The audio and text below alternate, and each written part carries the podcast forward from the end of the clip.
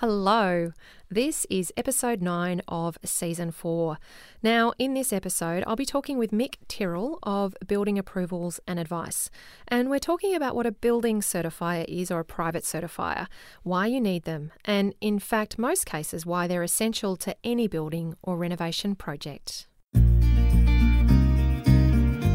Welcome to Get It Right with the Undercover Architect. This is the podcast all about designing, building, or renovating your home. I'm your host, Amelia Lee. Think of me as your secret ally. I am on a mission to help you create a home that makes your life better, whoever you're working with, and whatever your dreams, your location, or your budget. Together, we'll uncover the nitty gritty of how to get it right and how to create a home that works, feels great, and that you feel great in. So join me now. Our Get It Right podcast partner for season four is Colorbond Steel and their matte range. So, Colorbond Steel matte is a great choice for creating a stunning, sophisticated, and subtle look for your home in a material that is tested to withstand Australia's harsh conditions and be durable, long lasting, and strong for your home. As you may know, Colorbond steel has been around for over 50 years now, so quintessentially Australian, it's been used in all kinds of projects in locations all across Australia with its tried and tested performance and its enduring style. The Colorbond Steel matte range takes this to the next level.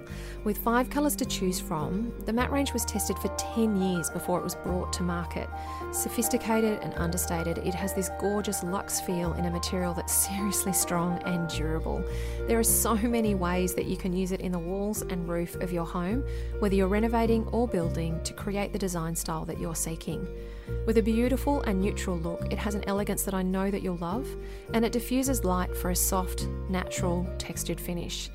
And not only does Colorbond Steel matte look gorgeous, being steel, it's also 100% recyclable, it's high tech, it's tested and designed for the Australian climate, it's a choice for bushfire zones, it's able to give your home a contemporary and sophisticated feel, and it has 50 years of history behind it as a brand. It's just amazing. So head to www.colorbond.com forward slash undercover architect, and that's C O L O R B O N D.com forward slash undercover architect. There you can learn more about this great matte range. You can request samples, which I really encourage you to do, and you can get inspired for how you could use it in your reno or new home. And stay tuned across the season as I'll be sharing more ideas and info to help you see how it could work for your project. Now let's get on with the episode.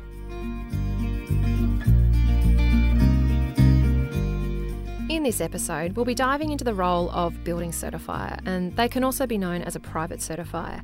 Now, Mick Tyrrell of Building Approvals and Advice is a Brisbane based building certifier, and he has over 15 years of experience.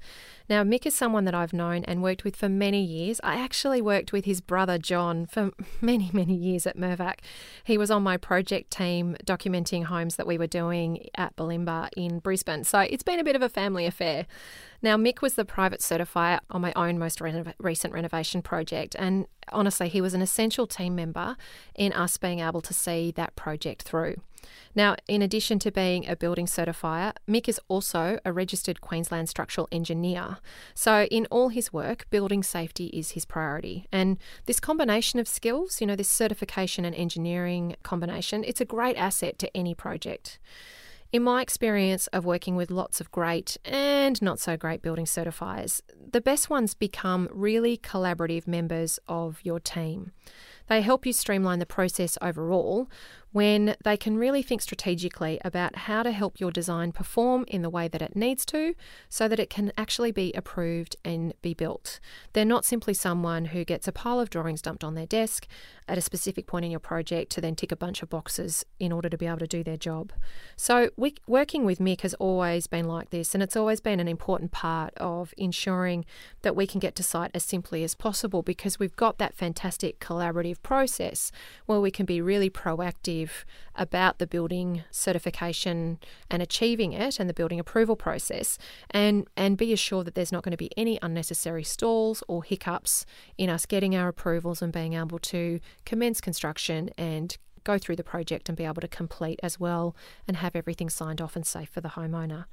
Now, in addition to his engineering background, he has over seven years of experience of domestic building certification for homeowners, for builders, and for designers in Brisbane and beyond. And he works incredibly hard to provide every client with prompt and personalised service and attention to detail that he really believes they deserve. And he's just completed his own home renovation. So, you know, he's got that great personal insight into understanding the peace of mind that comes from having that really great team and that professional, streamlined, and efficient certification. Now, Building Approvals and Advice, uh, the company that Mick owns, is a Brisbane based team of building certification consultants and they work on projects throughout Queensland. They partner with designers, builders, architects, planners, and engineers across a range of domestic and commercial projects. Now, as Managing Director of Building Approvals and Advice, Mick also coordinates the whole team there. They've recently been recognised as the Building Certification Team of the Year in the National RICS Awards for the second year in a row so 2016 and 2017.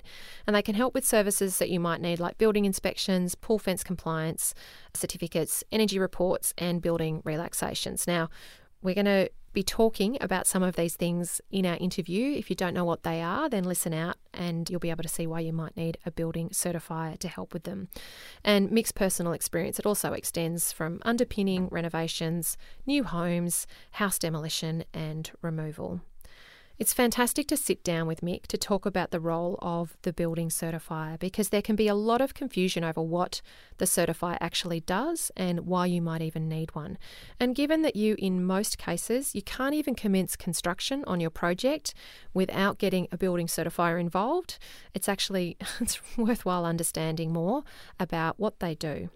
So this is about the who, the what, the when, and the why of using a building certifier for your renovation or building project. So let's get into the episode. Hey, Mick, thanks very much for joining us here on the Get It Right podcast. I'm really excited to actually talk to you about the role of a building certifier because I know that it's a bit of a mystery for a lot of homeowners what a building certifier actually does, and they may not even get to have direct contact with them or know the role that they really play. So, I've explained some background in uh, the intro about you and your business, but perhaps if you can tell me in your own words, who's Mick Tyrrell and uh, Building Approvals and Advice? Yeah, thanks very much for having me today. So, I'm a building surveyor, uh, but I'm also a structural engineer. Um, I studied, uh, first of all, engineering, uh, but then after being overseas for about 10 years, I came home and actually found building surveying um, and studied again to become a building surveyor.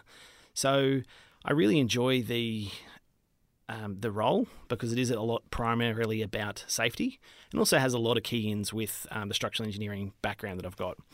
So, building approvals and advice is a, a small team. Uh, there's about 12 of us. We're predominantly residential, so probably about 70% of our work is in uh, domestic homes. And then also we do some small scale commercial. So just places where people live and work is our predominant theme. And we the way that we get our work is through great clients um, that the architects and the building designers that we work with usually have a similar scale. Um, so whether it's a small commercial tenancy fit out or whether it's a house, that's the type of work that we work with. Um, and so, yeah, we've got a great team. Um, our we've got a really good ethos around safety, and also around ensuring that the building process is as smooth as possible for the owners.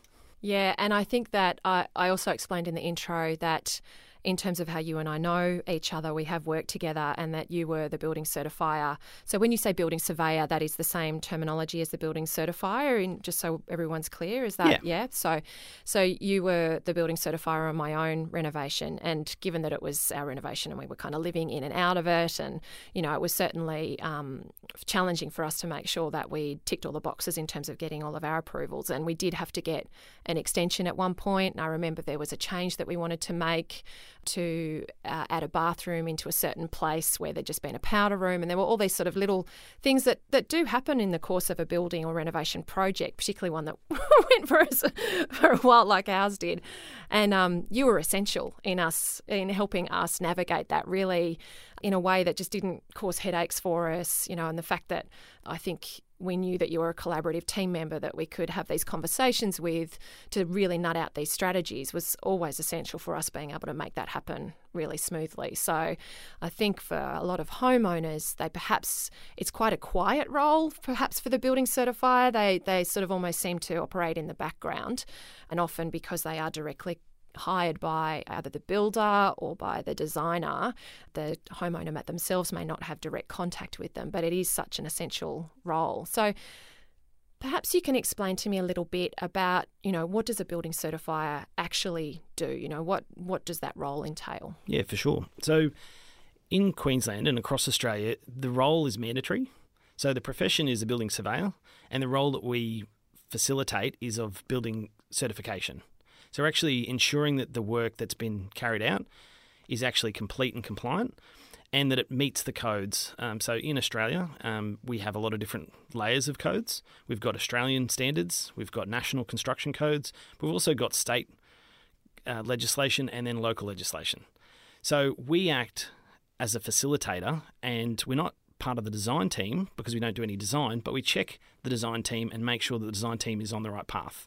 So we're involved from the beginning by reviewing the architect's plans, um, making sure that the architect has or the building designer has achieved all of the requirements. Um, but a lot of the time we're involved right at the beginning when it's just scheme design to see whether this is possible. Um, so it might be interpreting a local planning scheme or it might be uh, a question around fire separation. But as long as those as long as that information is followed through through the process, they can get it right the first time rather than um, designing something outside of the scope. So that's something that I think we are really good at. And I think my background as an engineer has really helped me and our team work collaboratively with architects because I find if you can get a great architect, then the whole process will be a lot smoother. Or building designer, obviously. Yeah. Well, I think that that is definitely one key thing to for homeowners to understand is that um, I know that when you know when we're working together, it, it's a conversation that happens very early in the design process, and and um, particularly in Queensland, um, in some parts of, around the country, you may find that you don't require town planning approval for your home or your extension, but you will always need building approval in order to be able to commence construction. And so that conversation with the building certifier at that early design stage to understand whether the design you're intending to do is going to cause any issues around that is always a really proactive way to streamline that process overall. So, and I think some of the problems that possibly do come into play is when that whole design process has happened in isolation of any involvement of the building certifier and also the knowledge of the person doing the design to tick all the boxes that they then hit that point of okay we, we want to start construction in six weeks time let's get this building certified and all of a sudden there's these issues yeah it, isn't there? Yeah i couldn't agree more. A lot of the a lot of the time in the construction industry work as teams so i can't recognize or I can't stress how important it is to have a team that understands the requirements. Um, so when we work with amazing architects, they're always wanting to design something beautiful and something functional and something environmentally friendly, but they're also understanding that there are constraints. Uh, and those constraints are from the government. So we don't have any real options around ignoring them. But I find the best architects get the best designs that can still be within the code. And so that's something that we love working with um, architects when they are asking those questions right at the scheme design so that they can then understand how far they can push the envelope, what are the options that they can provide amazing, beautiful homes for their for their clients. So a lot of the time we won't I think what you said before was really true. We won't liaise a huge amount with the owners. Um, a lot of it is done in the background, and we also rely heavily on other amazing professionals that we work with that can also guide us because obviously certifiers aren't an expert at everything. We've got a really good understanding of all of the different codes, but there are certain stands, uh, certain times when we will also rely upon other professionals, um, such as engineers, the architects, uh, and all, all the different types of uh, planners and other professionals in the industry. Fantastic. So, Mick, perhaps you can explain a little bit about, you know, we've talked about obviously that building certifier's role is to check that the building is compliant with National Construction Code, with building codes, and that it's it's a safe and durable building to not only be constructed but also to be occupied long term and fit for purpose as a home. So, perhaps you can give a bit of information about what is the like the actual process of getting, you know, a building approval look like in terms of how the building certifier gets involved, what you're physically doing, where you're sending drawings, you know, all of that type of thing. Yeah, yeah, for sure. So at BA&A, we basically break it into three sections. So there's the pre-construction, the construction, and then the post-construction. So although the construction is very important, we actually think that the pre-construction is is probably the most important stage, and it's where we liaise with the architects and the engineers and all of the relevant parties to ensure that the building documentation and that the communication via the drawings to the builder is clear and concise and it meets all the codes.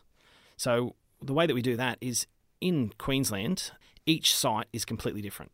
So there might be an overlay, or there might be a hazard, or there might be a. By an overlay, you mean like a town planning requirement or something like that? Yeah. Yep. So each of the plans, each of the city plans in Queensland uh, use overlays to identify things like heritage listing, or flooding, or bushfire. So it could be a risk, or it could be something of significance that the local authority wants that particular property to be looked at. Yeah, and that's pretty similar around the country and councils everywhere, isn't it? That there'll be these different layers of requirements based on your site, where it's located, what type of houses are, how old the suburb is, you know, if there Yeah. are any local waterways, all that kind of information. Yeah, so you check the overlays and then Yep. So in different states, they might call it a different thing, Mm-hmm. but it's exactly the same process where the different codes would then come into play. So if there is a flood overlay, obviously we're going to check what the flood overlay code is. Uh, if there's bushfire risk, then we'll check it against the bushfire code. So each different site will have different requirements, and so even though they might be next door to each other, there could be, in, in theory, a very large stormwater Yeah. pipe running directly underneath the house, which then has to have a certain set of criteria that needs to be met. Yep. So what we start off by doing is doing all the searches. So we'll look at sewers and stormwaters and easements and overlays and check all of the mapping that's provided by the local authorities. And then we'll understand from the zoning what can be built on that particular site. Once we get our head around what the overlays and what the constraints are, we can then check it against the plans mm-hmm. to make sure that those plans either meet the code or some of the time they don't meet the code. So, as certifiers, we can approve things that are self assessable. okay. So, if it's self assessable, we'll approve it and we'll lodge it with council. So self-assessable means that that the council has determined if you tick all the boxes and say the setbacks are the way they need to be, the height's the way it needs to be, the square meterage is the way it needs to be, it's doing all of the things that the town plan says it has to, then some councils will say to you, you can skip town planning and go straight to self assessable. Um, what else do they call it? Around the country, they call it complying development. There's sort of different names for that process in different places. And it will go straight to a building certifier. But your job is still obviously then to check that it is meeting all of those criteria. Exactly. You know, that there's not some uh, de- desire to just skip everything and try and do a dodgy, that it is because you've got liability in that process, haven't you, of checking off self assessable Yeah, exactly. projects. Yeah.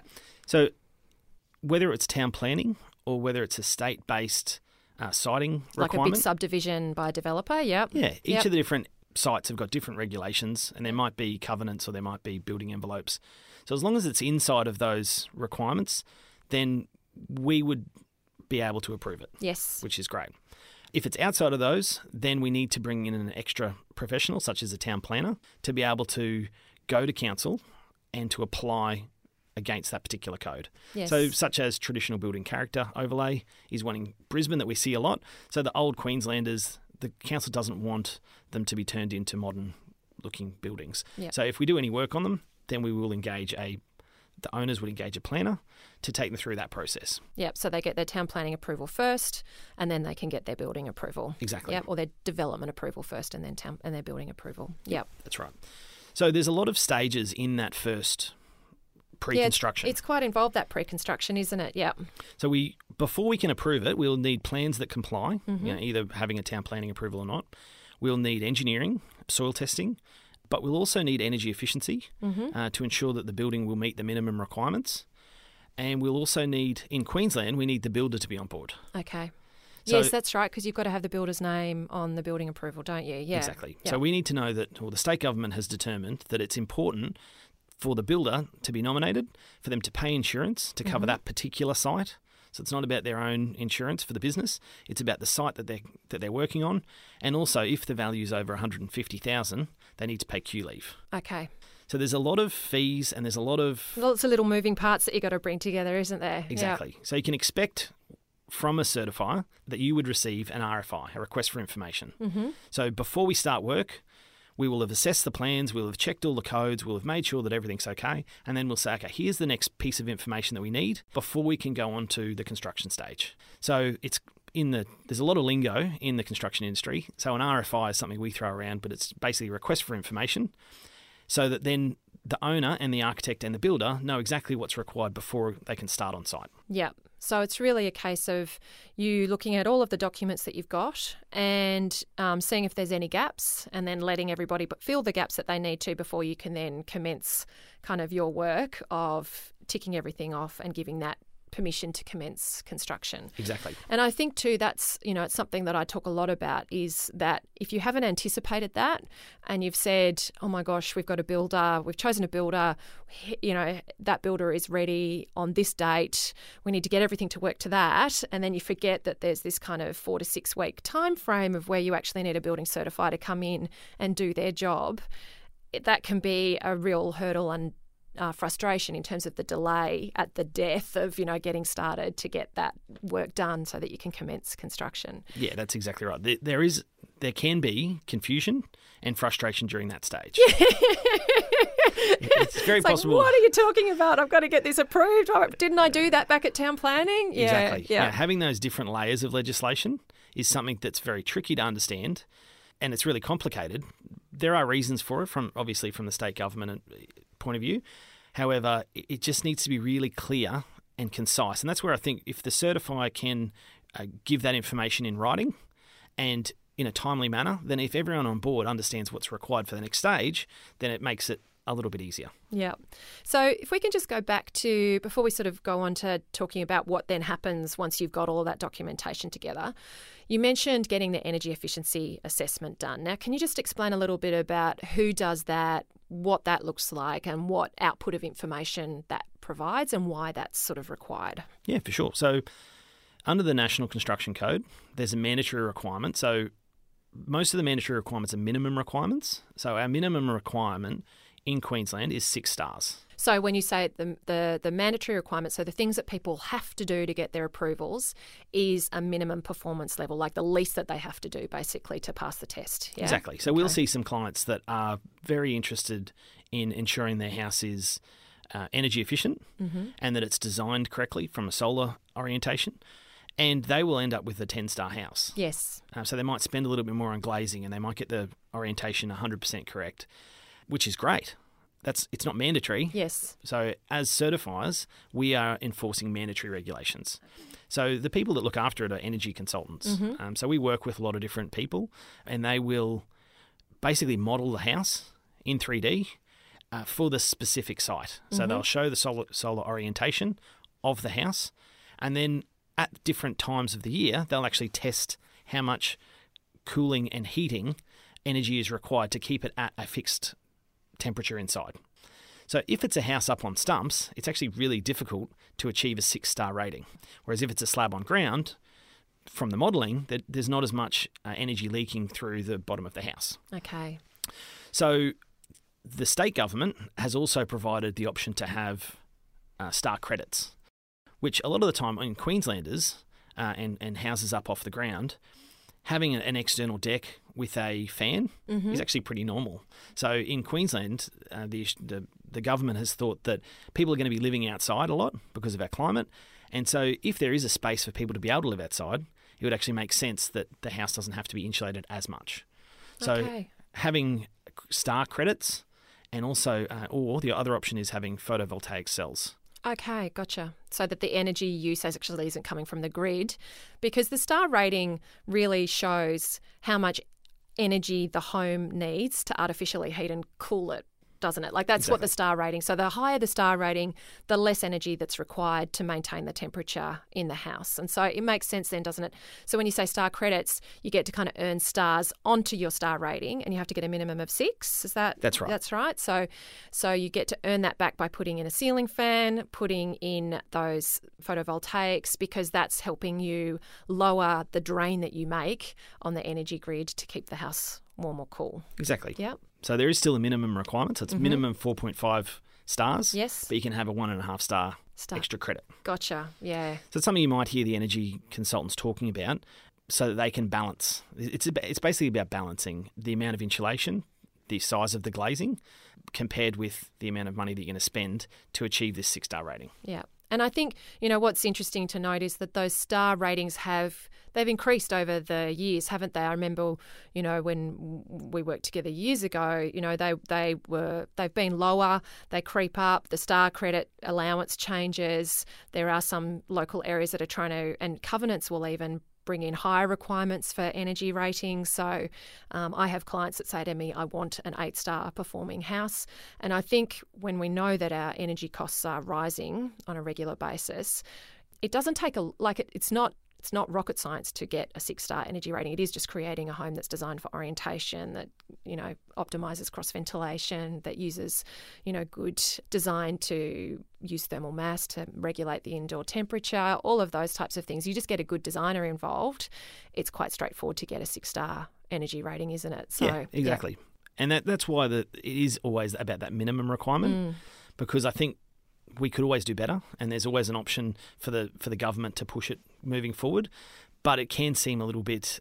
People can get a little bit nervous about it when they first start. So that's why we start off with four stars, went to five, now we're at six. Yep. So I think from a sustainability point of view, it makes sense. Yes. And that's one of the areas that, as building surveyors, we actually look after the sustainability of the building uh, with the architects and building designers, obviously. Yeah, and I think too that I mean it's interesting because people say I want a sustainable dwelling, I want to lower my impact on the environment, and that for some people can mean that it's got to have a whole heap of high tech options to it to be really green, but it can be as simple as just making sure that you're optimizing the situation that you have in the design that you're doing so that you are lowering lowering your energy use as much as possible, isn't it? And it's I I think it's really been a reaction to those homes that we saw get built sort of through the 80s and early 90s where there were no eaves, you know, there wasn't an understanding of orientation and this has been a catch up on trying to manage that process because our climate just can't really work with homes that are, you end up using your air conditioner all the time, don't you? So Yeah, exactly. fantastic. So and the energy efficient efficiency consultant they use special software Yeah. to build that model in. Yeah. So there's a couple of different options. Um, there's BERS, Mm-hmm. which will model the the actual product, and there's also deemed to satisfy. So in the codes, using a glazing calculator, they can actually identify how many stars a house would achieve Mm-hmm. from first principles. Okay. It's a bit more tricky. What do you mean by first principles? Oh, so actually looking at the code and identifying what the solar orientation is, how many square meters of windows compared with the floor area, uh, what's the cross ventilation, and so they do it all by hand based on a code in the based on a, a um, formula in the code. Yes. Whereas when they put it into the computer, they model the entire building, and then the solar orientation and the based on the, the position is actually calculated for them. Yes, gotcha. Yeah, so it's more just a more automated, and there's um, there's basics, and you like there's different names for that process and that software in different places around the country, but it's all for all intents and purposes, it's an energy efficiency appraisal of how the home performs in terms of its energy energy use overall. Would Yep, that be that's exactly right. Yep. Yeah. So. Okay, so you've gone, you've basically got all of that documentation together. It's all landed on your desk. You've been involved in the process, so you know that there's not going to be any red flags or particularly scary things that have to go back to the drawing board. What does it look like then in terms of the work that you do? So from that point on, we will issue a decision notice. So the decision notice is basically a list of conditions that the builder will need to comply with to ensure that the building work is going to be compliant at the end of the job. So it, in, it uh, includes things like the permit or the building approvals um, time frame. It looks at what type of certificates will be required. So throughout the throughout the stages of the building, it's not just one person building the entire house, obviously. So the tiler and the waterproofer would need to provide certificates. So we identify all that right at the beginning so that it's really clear for the builder and for the team to know exactly what they need to be able to get the house compliant. Yeah, so the builder basically then has a list of all of the people he needs to get their warranty, I suppose, that they have done their job to Australian standards, National Construction Code, Building Code requirements. So they, he then collects this pile of paperwork that then creates the complete picture Exactly. for you to be able to say this building has been built according to the codes. Yep, that's So, right. Yep. So we, we create a decision notice. Mm-hmm. We then, with our decision notice, we create a, doc, a set of documents that relates to the entire building work. So we, we would put any referral agencies in. So a referral agency might be the um, build over sewer or build over stormwater Mm-hmm. or the siting variations or the town planning, anything to do with the additional requirements from the local authorities. So those other teams of people that might need to look at something at a certain point and say that it's okay. Yeah. exactly. Yep. So all the approvals from the local authority or from the state government Mm-hmm. Would go next, and then it basically identifies all of the things that the builder needs. So it would have the soil test from the engineer, it would have the energy efficiency, it would have the architectural plans, and also the engineering plans, and it all gets put into one simple to read document Yes. that then gets lodged with council. Okay. So when we lodge it with council, the council aren't actually approving anything at this stage uh, because under the legislation, the certifiers are the people that approve it, but they're holding it on our behalf. So if anyone buys a house and their solicitor does searches, that's what they're doing. They're actually searching has this place been approved, were the building works completed, and were they compliant. Um, so it's a really important part of the process that we lodge it with the local authority. And before, in, in Queensland, before we can even issue it to our owners or builders, we have to have lodged it with council first. Okay. All right. So, and there will be, I know that there are some councils still that will have private certifiers on staff. So you can actually choose whether you want to go external to council or just use a certifier within council. It's not, a, it doesn't really happen in Queensland that much anymore because there was a decision. It's been in my career. I can't remember exactly how long ago. You probably know, but when they privatised Yep. that certification process. But I know that there's lots of regional councils, in particular, where the private certifier or the building certifier is still inside council and helps manage that process of that approval. So yeah, exactly. yeah. So whether they're a private certifier or a building certifier that works for the for the council, exactly the same process. You'll still have a decision notice. They'll still have all the documents and all the conditions. It's just that when they lodge it with their own council, it's in house. Yeah. Okay. And so it gets lodged, and then what happens for the builder to actually be able to start on site? So then we'll issue it to uh, the applicant, the builder, and also to the owner. Okay. So, So- that, and the applicant might be the, Uh, the traditionally, the architect. yes. So someone who's looking after the project, who's the main point of contact between the certifier and the project. Okay. So we will issue that electronically uh, to the applicant and also to the builder. And then basically we'll give them a call, just to mainly the builder, just to make sure that they've read all the conditions, that they understand the process. We work a lot in teams uh, um, as in the construction industry. So if we've worked with someone a lot, we'll give them a call, a courtesy call, just to say, look, this is what's happened, this is where we're up to, you can now start work. And they'll have received that document and then they'll be able to go through it. What normally happens is there's a bit of backwards and forwards, just asking and clarifying points, um, because we, we traditionally stamp the plans Yes. uh, with any extra conditions that are required. Okay. So we might say, talk about the the wet seal or the the tiling in a, in a bathroom, and so if they need any clarification, uh, they'll either look up the code or they'll come back to us and have a question, which we really encourage. We try to get a very clear and open line of communication between the builder and the certifier that's looking after the project, because if we can get it right before we start on site, it's right the first time. Hmm. It doesn't cost anything to get it right the first time, but it costs a fortune to have to take something down and redo it. Yeah. And so that's something that we look at all the time, whether it's stairs or whether it's um, bathrooms or any of those items. It can be a big dollar implication to have to change at a later date. Yeah, yeah, and it's oh, it's it's kind of the worst bit of news, isn't it, to get when you're sort of in the midst of construction and somebody comes on site and says, "Hang on, that's not meeting code. You've got to undo that, do it again." And it's like, "Holy cow, really?" You know, and it, yeah, it's that delay, the expense, and just the stress hmm. overall for everybody to have to do that. Okay, so all right, we've been through that pre design, that pre construction phase, understanding what happens when it actually goes into council. And uh, you may have noticed Mick said about how when your solicitor does a search, that's what they're actually looking for.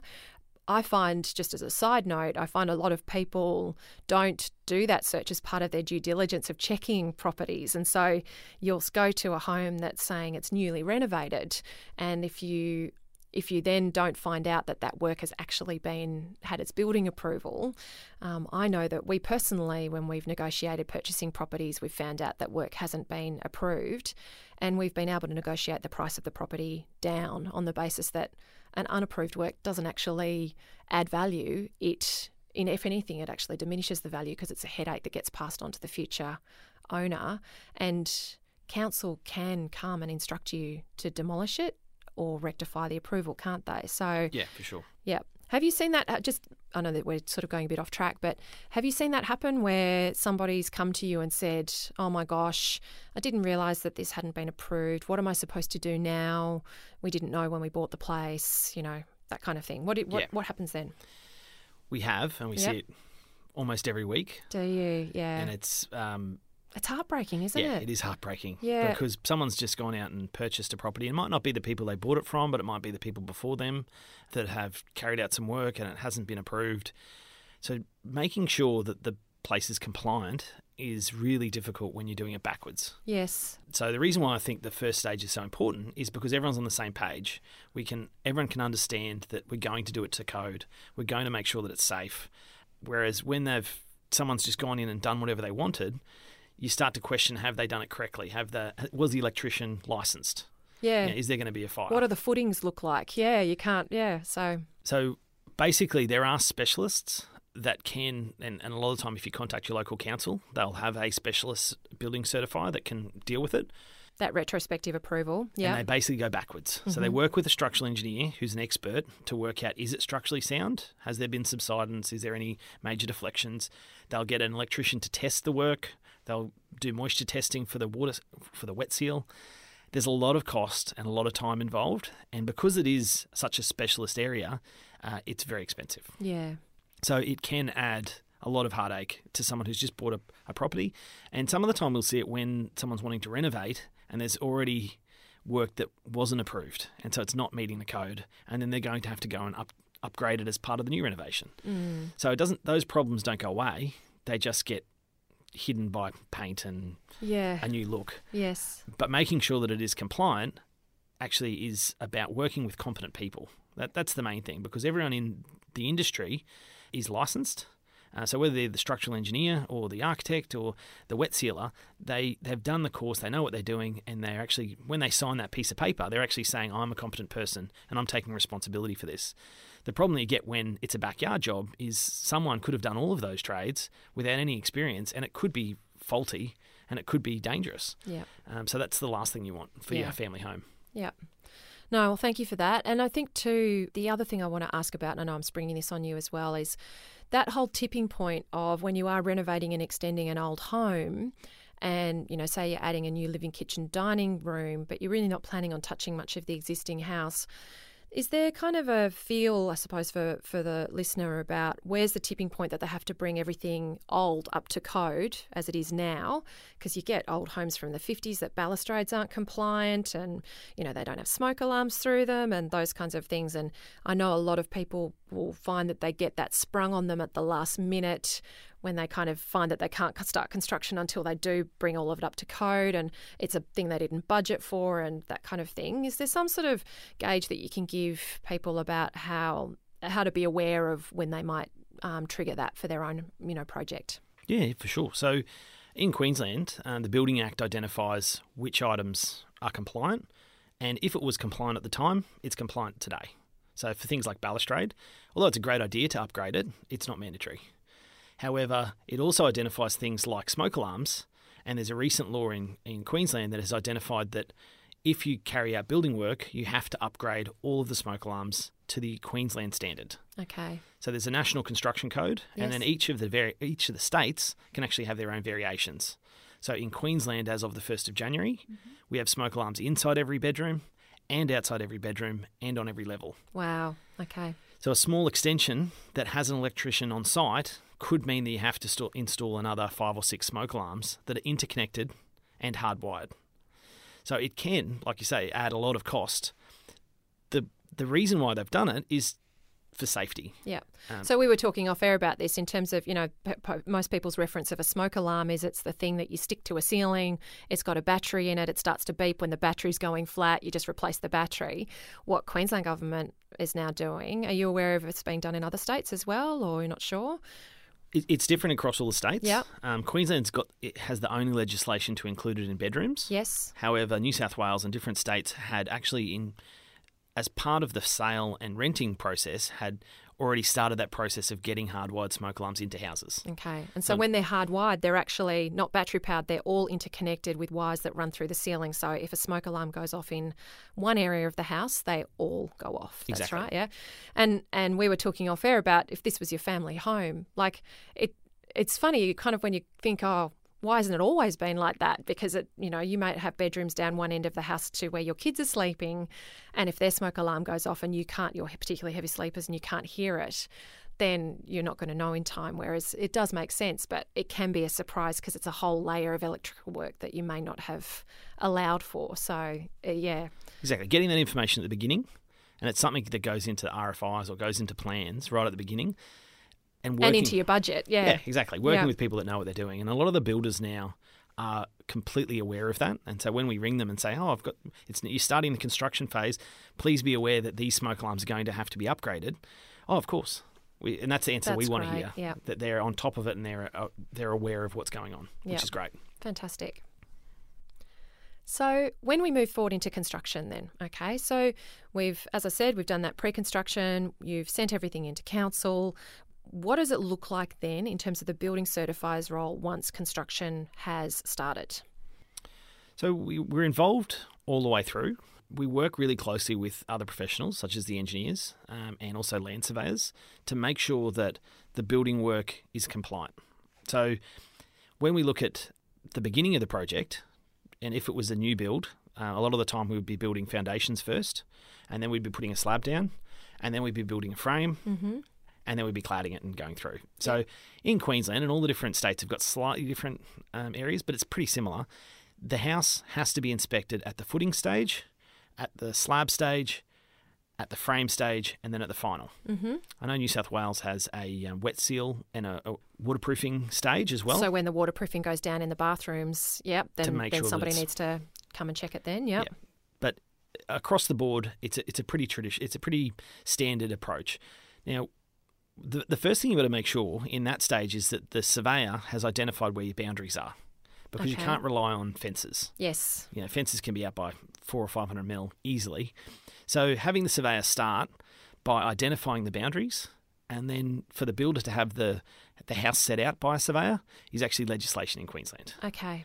So And it's know- pretty wise, regardless of where you're building, isn't it? To get because the surveyor's working off data that goes back to a core point and is much more reliable as a result. I remember meeting a homeowner who was had relocated a Queenslander to a property in inner Brisbane. They'd worked off the base of where the fence line was was the boundary. They'd done their approvals and they'd got a relaxation to build closer to the boundary than was um, allowed. They moved the house in and they found out that the fence line was actually fa- half a metre into their um, into their neighbour's property. So they were actually more, far closer to the boundary than they thought. The house got fixed into position.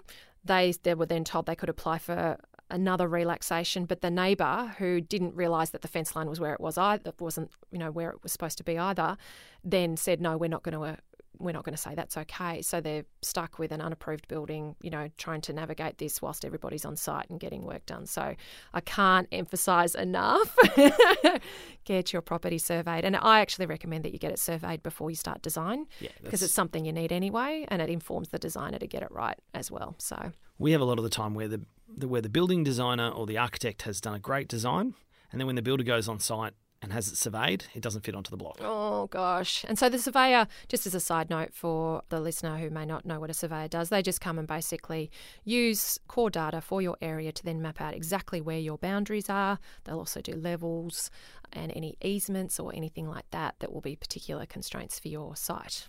Yeah, right? exactly. So, much, yep. so having that done right at the beginning, Mm. and a lot of great designers actually do it right at the beginning, so they know exactly where it is, and it makes the builder's life a lot easier because there's nothing worse than having an excavator on site, having the the site surveyed, and then reading the plans and realizing this isn't going to fit, Oh gosh. and then having yeah. a, a panicked call to us as certifiers saying, "What are we going to do next?" yeah.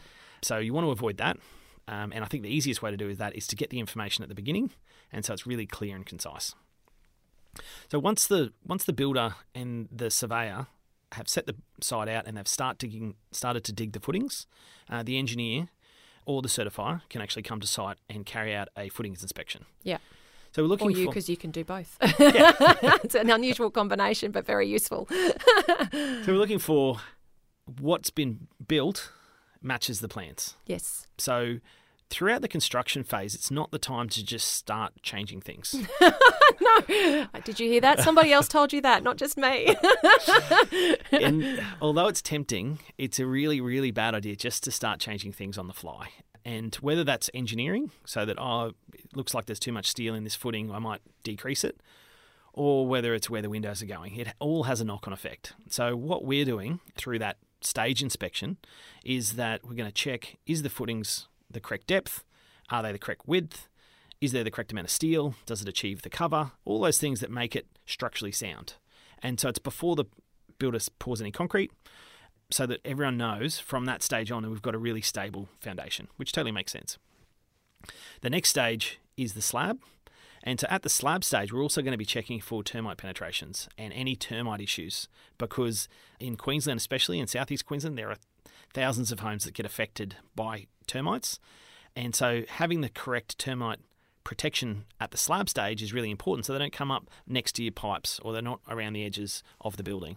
So that's something we'll look at, but we'll also rely upon a competent person to do that to do the installation. In terms of the actual installation of the termite. And is that a consideration in other states as well? That Yeah. termite? Yep. yeah, so termites are pretty much everywhere. Yep.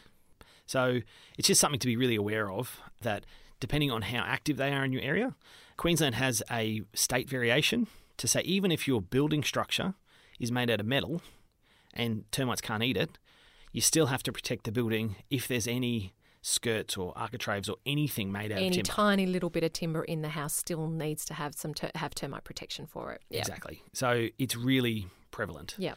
And speaking from first-hand experience, my house when we first bought it had termite damage. So we ripped out the old bathroom, renovated, put a new bathroom in. Great. Had the whole place treated, had everything done. Six months later, when we we're doing our inspections, because we get a professional in to, to check, they discovered termites again. So they'd gotten Uh, back in. Yeah. And luckily, they'd only started eating the skirts. Um, so there wasn't a huge amount of changes. Structural damage or anything like that. Yeah. But keeping on top of the termite protection and making sure it's it's designed and it's integrated into the structure is a really important stage, uh, and it's something we'll look at at that stage, and also something that we'll get a, a, certificate from at the end of the job, just to make sure it's complete and compliant. So once the builder has completed the slab, they then start onto the frame. And so in Queensland, it's a lot of timber frames. Um, obviously, different places have got different types of construction the engineer or the certifier will then come out at the frame stage and we'll check things like tie down. So tie down is what will keep the house together. Yeah. And stop it from floating away in a stiff breeze, really. Yeah. Exactly. Yeah. So because we have so many cyclones, yeah.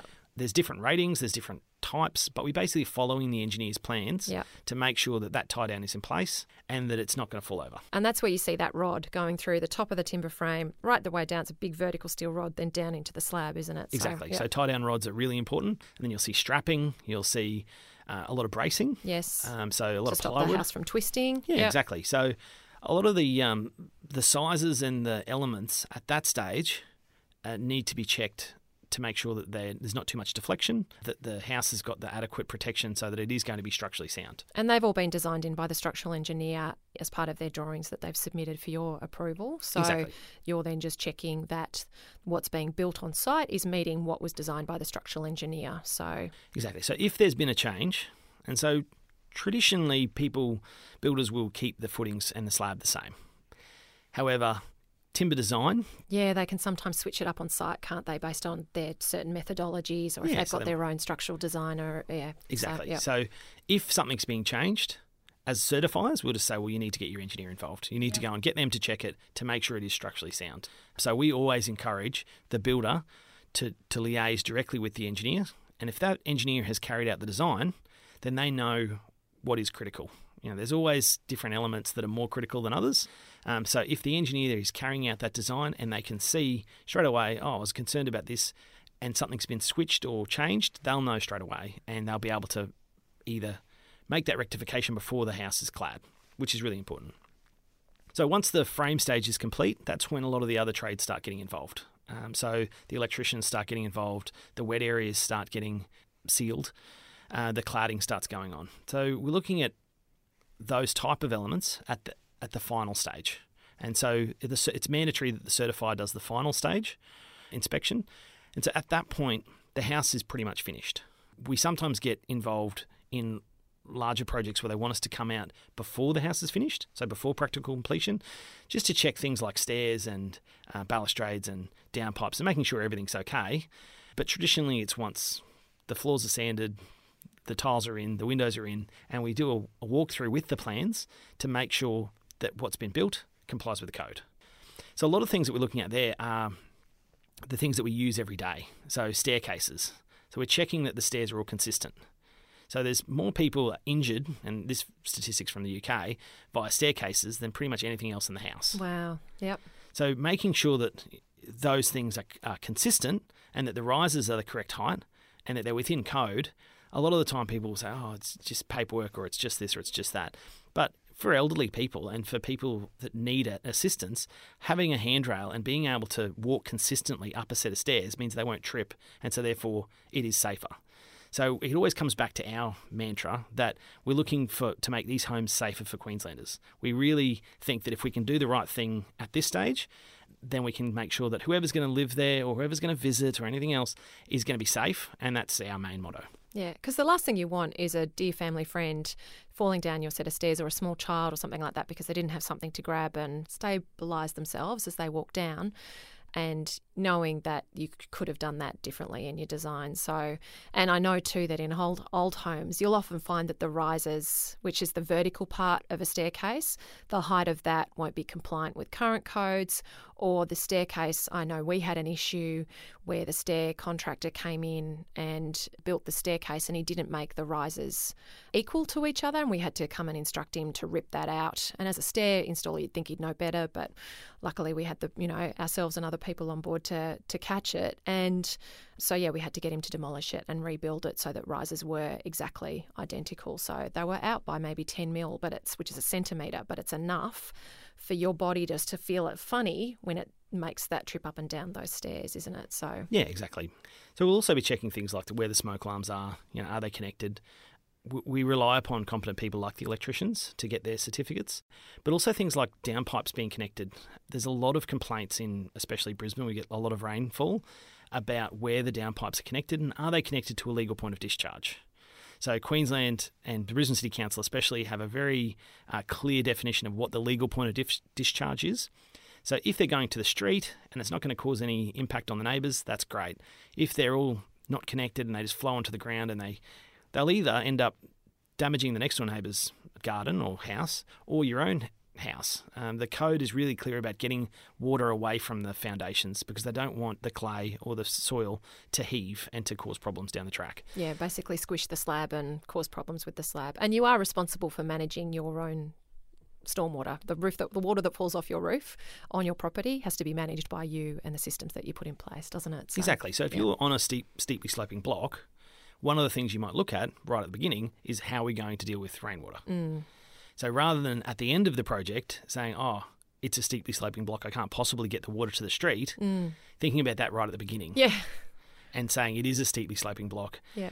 and uh, having an idea about how we're going to deal with that. Yeah. How do I push water uphill, basically? Yeah, exactly. Yeah. Are we going to install a pump? Yes. or is it going to be another idea? So they're the sort of things that we look at, which is a greater. there's a greater depth and a greater width to our perspective than from the structural engineer's point of view. The structural engineer wants to make sure it's completely stable and safe, whereas we're looking at the usability um, and making sure that it complies with the codes. Fantastic. No, that's a really comprehensive explanation. I, I, I, love that. I think that's given a really detailed picture of what it looks like. So it's not just the one stop shop, it's not just a bunch of drawings hitting your desk and a tick and flick. It's actually a relationship and a process that happens throughout that pre design, pre construction, and construction phase, where the building certifier is a key member of your team and is a required member of your team legally and holds a lot of liability as well in terms of checking that everything that you're doing is meeting the codes to then make sure that your home is safe to occupy. Now, you mentioned practical completion. So, that's a terminology, obviously, that is a contractual terminology, isn't it? So, it's actually a physical point that's described in the contract. What does practical completion mean in terms of a certification sense? So, from a certifier's point of view, it doesn't meet the NCC, the National Construction Code. So have we and is safe to move back into? Or, yeah, exactly. Yep. Are we able to occupy this place? Have all of the requirements been met? Um, and also all the DA DA requirements. So if something was identified by the local authority, has that been achieved? So that we can then sign it off and issue a final certificate to council, so that it, everyone knows that it's it's now complete and compliant. So there are different um, contracts, and a lot of the time people will split contracts. And if someone, you know, a brother or is an electrician or someone's a tiler or something else, they'll actually pull things out of the builder's scope and put it into their own scope. I'd a lot of the time this doesn't go well, uh, to be honest. Um, I have warned people against this. Yes, it's a nightmare, but because uh, it does, it challenges your approvals, doesn't it? Because that practical completion is a is a certain trigger point, and it's a it's a financial trigger point, and you can actually make it happen if people want to move in before their renovation is actually completed. Sometimes in the contract, that means it will just trigger practical completion, mm. which then brings on all these. That's actually what starts your defects liability period, and you know, so it's it's something that you just need to do some research about. Make sure that when you're making decisions about how you want to live in your house, at what point you want to live in your house, how you're getting it built, who's being involved, that everyone knows the whole picture so you can get the right advice about what things you might need to be aware of, particularly from whether you may or may not be able to get your approvals at certain points. Yeah, exactly. So it could cause friction between the builder and the owner if the owner hasn't been able to complete their aspect mm. because the, the builder's going to want money and the final certificate in Queensland means that they can actually achieve payment from the banks. So everything needs to be completed all the glazing, all of the tiling, all of the electrical. And so if there's any mistakes between the two, it can cause what had been a really great project to sour pretty quickly. And a lot of the time, that just means that people don't have a great feeling when they go into the house, which is a shame because they've spent a lot of time and a lot of money getting to that point. So, those are the sorts of things I think need to be really clear at the beginning of the project and worked out and balanced that idea of we might be able to save X amount of dollars by doing it ourselves. However, if it's all in one place, the builder has the responsibility to complete it so that it is to the minimum standard of Queensland or Australia. Yeah, I think that's fantastic advice.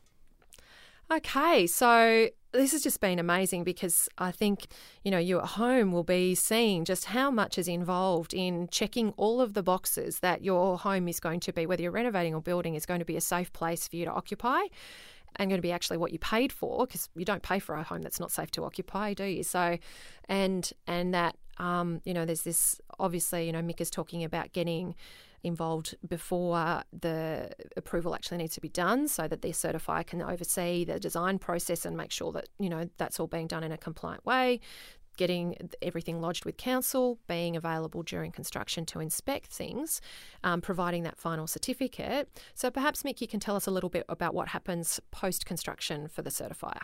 Yeah, perfect. So we we consider once the final inspection has been carried out for it to be the construction period to be finished. Um, so what we've got to make sure is that the the construction phase has been achieved, um, and then that there aren't any defects left. And then we actually go through and identify all of the certificates that we said at the beginning of the project. All the things that were on that list for the builder when you gave the that first piece of that decision notice yeah, that to decision him. notice that they've been achieved that they have been carried out by competent people.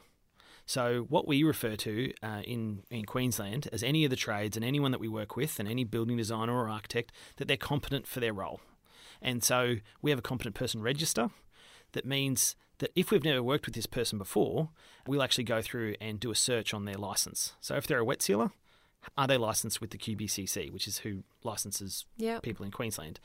Same thing for engineers, same thing for architects, same thing for anyone involved in the process that they're actually competent and they're able to do that work. Uh, and then we keep that competent person register up to date. So we go through it all the time. We make That's sure that those, amazing. those people, have that as a downloadable PDF on your website. but then it just gives you the, you, you understand that that person is the correct person for the job. yeah, they're, they're actually qualified to do what they're saying they're qualified to do. Yeah, exactly. So a lot of the time, people will see us shuffling papers around after the building work's been completed, or we will ask questions about those certificates.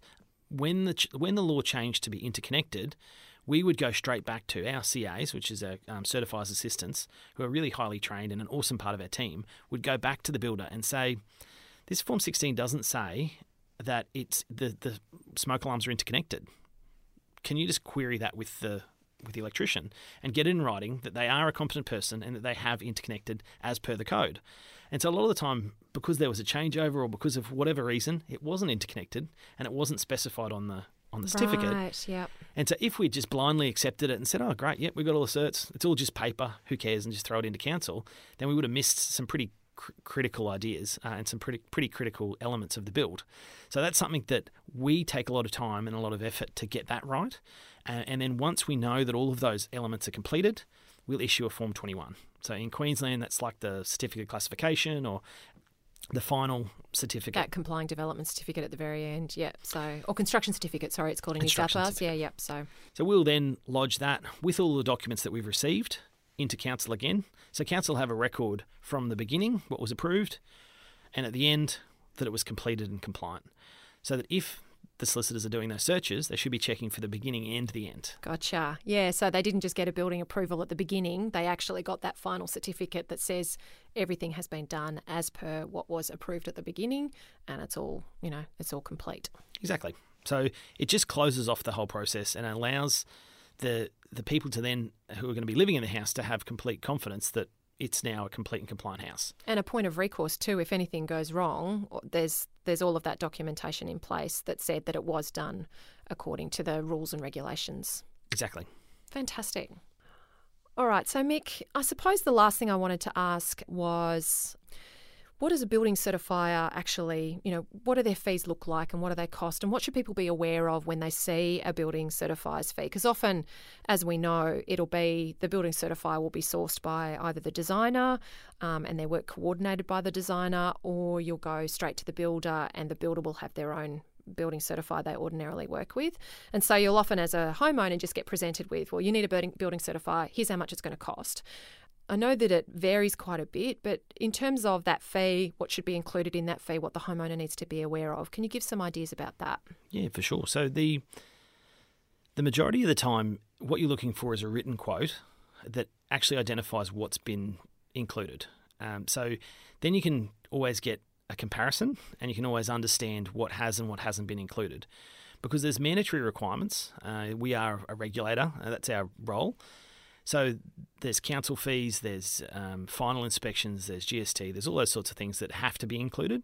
But then there's also things that a building certifier may have picked up on, such as a DA or a um, siting variation or a build over stormwater application or whatever it is, that might be added in in the notes or as part of the fee proposal. So you might get one for a, a fee proposal for four and a half thousand dollars, you might get one for two thousand dollars and think, oh, I'm just going to go with the two thousand dollar one, not realizing that there's all these additional services that because that builder works with the certifier, they've actually gone above and beyond. They've done some searches, they've tried to work out what was required, and then they've quoted for it.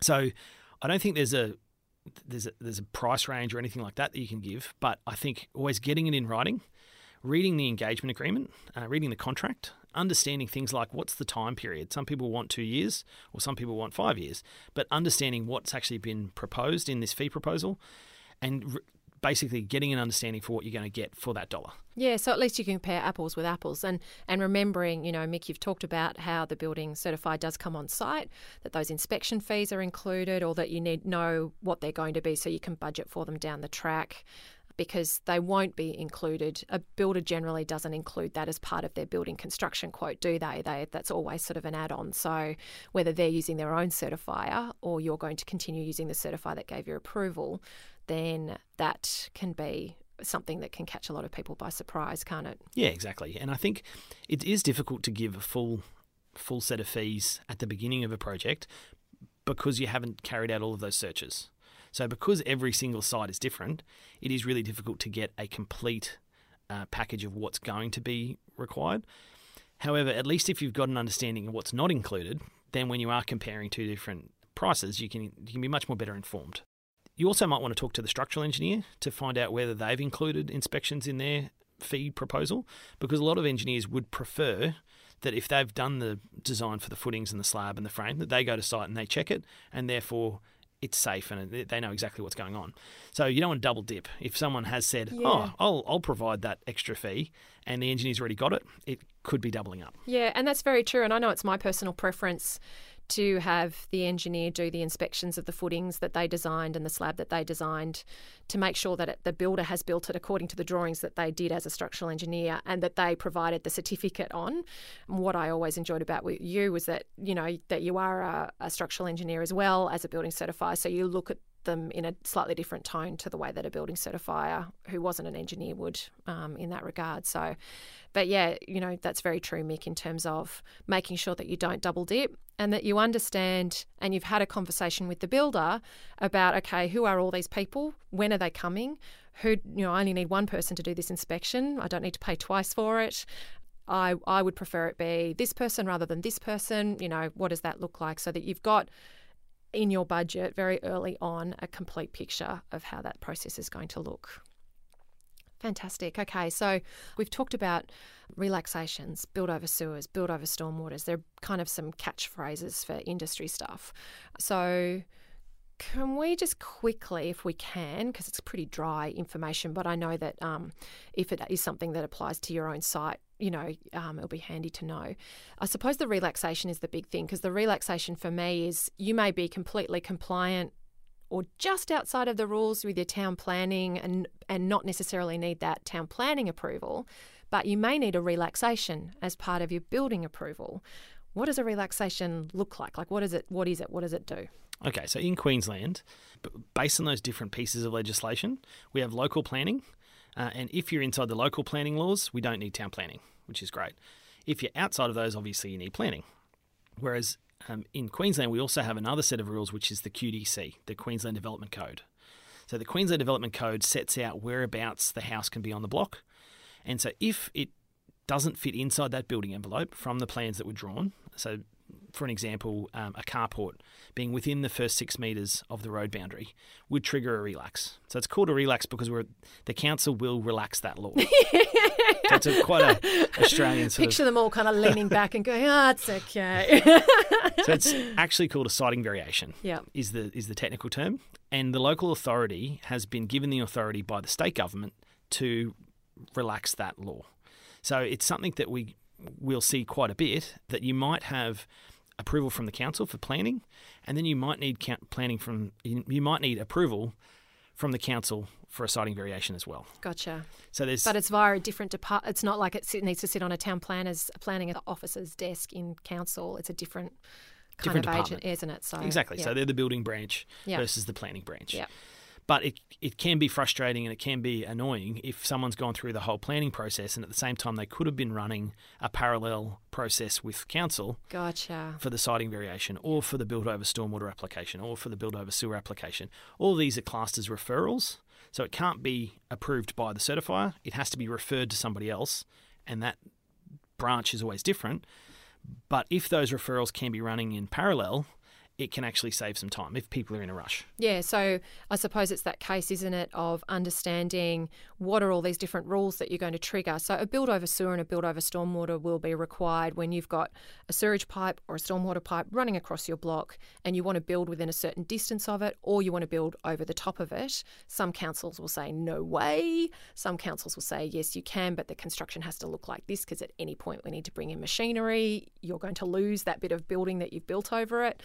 And so understanding that your lot may trigger, your site may trigger these extra requirements, that's great advice that those those referral agencies, those other departments in council can be ticking off those things at the same time that you can be getting your approvals for the building envelope, the design, and all those types of things, so that you can sandwich all of that together and streamline the process overall. So, and this is the thing is that I know that there's been projects that I've done where because we've brought the building certifier in early to give us that advice, we've been able to split the building approval to be able to get on site sooner, to get certain work approved so that that work can be happening whilst we're getting all the other approvals to happen to commence the actual house. You know, there's a really high level of strategy that comes from having these team players involved at different points that can just save time, money, and stress overall, can't it? So, yeah, exactly. Fantastic.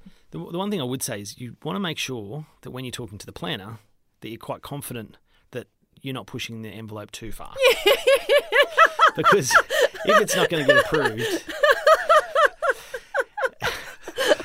and then you go through and you have all these other referrals that get approved, but your planning gets rejected, then it, that could be. Yeah, that's very, very true, annoying. actually. Like, because every time we have split, we've taken on a certain level of risk. So risk, yeah, yeah, so so my, yeah, I know that in an ideal world, you'll get your design done, you'll get that advice early on, you'll get your town planning done, you'll get your uh, development approval, you'll then do your build, your construction and building certification, like your drawings for your building approval, you'll then get your building approval done, and then you'll start on site. Uh, that process, though, sometimes people say, "No, I can't wait that long." So to start your building approval drawings before you've got your town planning approval, for example, because they're different drawings, means that you're taking on cost, you're taking on risk, and at any point you could actually hit a point where council says, "Nah, not going to do it," and you've got to go back to right back, and you've lost that money you've invested in moving forward and ahead of the process ahead of time, haven't you? So yeah, exactly. Yeah, thanks for pointing that out. well, Mick, it's been fantastic to have you here with me, and I I can't think of like the last time that we probably saw each other was was at my place in in uh, Brisbane, wasn't it? So it's been lovely to catch up with you as well, and thank you so much for the generosity with which you've shared your knowledge and your information around uh, building certification process. You know, Mick is Queensland based, and a lot of what he's talked about is from a Queensland perspective it applies countrywide and it'll just have different names, different terminology. The rules are still there. They start at that National Construction Code and Australian Standard level, don't they? Yep, that's right. And then filter down to all of the state levels and then into your local levels as well. So, you know, if you've heard term- terminology here that perhaps isn't familiar, use the terminology because you'll often find that across the different states, building certifiers and people in the profession, they will know roughly what you're talking about and they'll be able to tell you in the terminology that's specific to your state. It's one of those things about Australia. We don't have these common rules across our states, do we? no, no, exactly. so thank you so much for joining me. It's been really, really great, Mick. Cheers. Oh, no, my pleasure. Thanks so much for having me. I really hope that you found this episode helpful in learning more about the role that a private certifier or a building certifier will perform on your project. Now, as I said at the beginning, it's rare to not need one for your renovation or new build. And learning what is required for them to do their job and for you to get permission to commence construction can actually make the whole process so much simpler. Now, if you'd like to learn more about Mick and building approvals and advice, make sure you head to the show notes. I'll have links to their website and social pages there so that you can learn more about them and you can get in touch. In the next episode, I'll be talking to landscape designers Fiona and Julia from Sticks and Stones Landscape Design. They're a Sydney based team creating and executing beautiful landscape designs for their projects there. So, Fiona and Julia will be sharing lots with us, including how a landscape designer differs from a landscape architect and how to get the best results when working with them for your project. Join me then. Now, before we finish, remember that our Season 4 podcast partner is Colorbond Steel and their matte range. So, Mick mentioned the need for your home to meet energy efficiency requirements as part of achieving your building approval. So, one of the things that I love about the Colorbond Steel mat range is that it also incorporates their unique Thermatech solar reflectance technology. So it's called Thermatech. And this is designed to reflect more of the sun's heat on hot sunny days. Now, when I got my first batch of samples of the Colorbond Steel mat range, and they're lovely, gorgeous, big samples, so they're great for getting a feel for how the, the product's going to look. I actually, you know, you turn over and look at the back of them, and each of them have, have key information printed on a sticker that's put on the back. And this includes details on how each colour needs to be rated in an energy efficiency assessment and its solar absorption and its solar reflectance index information as well. Now, this sounds techie, but basically it means that there's help to reduce the guesswork when it comes to determining the energy efficiency of your home when you're getting it assessed as part of your building approval. And so you can know that as a material, Colorbond steel has been developed to handle and it also helps reflect the harshest Australian sun. So, this is great information for you to have when you're navigating your approvals overall. So, make sure that you head to www.colorbond.com forward slash undercover architect and it's C O L O R bond.com forward slash undercover architect to find out lots more information and you can learn more about the Thermatech technology and request samples for your project. Thank you for tuning in to the Get It Right podcast with Undercover Architect. Now, if you head to the Undercover Architect website, you'll see loads more helpful information on how to get it right when designing, building, or renovating your home simply and with confidence. Not only can you see all the podcast episodes there, there's also a wealth of written blogs and of videos too, covering all sorts of topics. And there's other ways as well that Undercover Architect can give you more support and guidance for your project. Now, if you've enjoyed listening to the podcast, please subscribe so that you always get notified of new episodes as soon as they go live. And I'd love it too if you could please leave a review. I know that iTunes doesn't make it easy to leave a review, but when you do, this is super helpful in spreading the word that this podcast exists to others who really need to hear it to get help with planning their future homes. This has been Amelia Lee from Undercover Architect. Thank you for listening and for letting me be your secret ally. Looking forward to next time. Bye.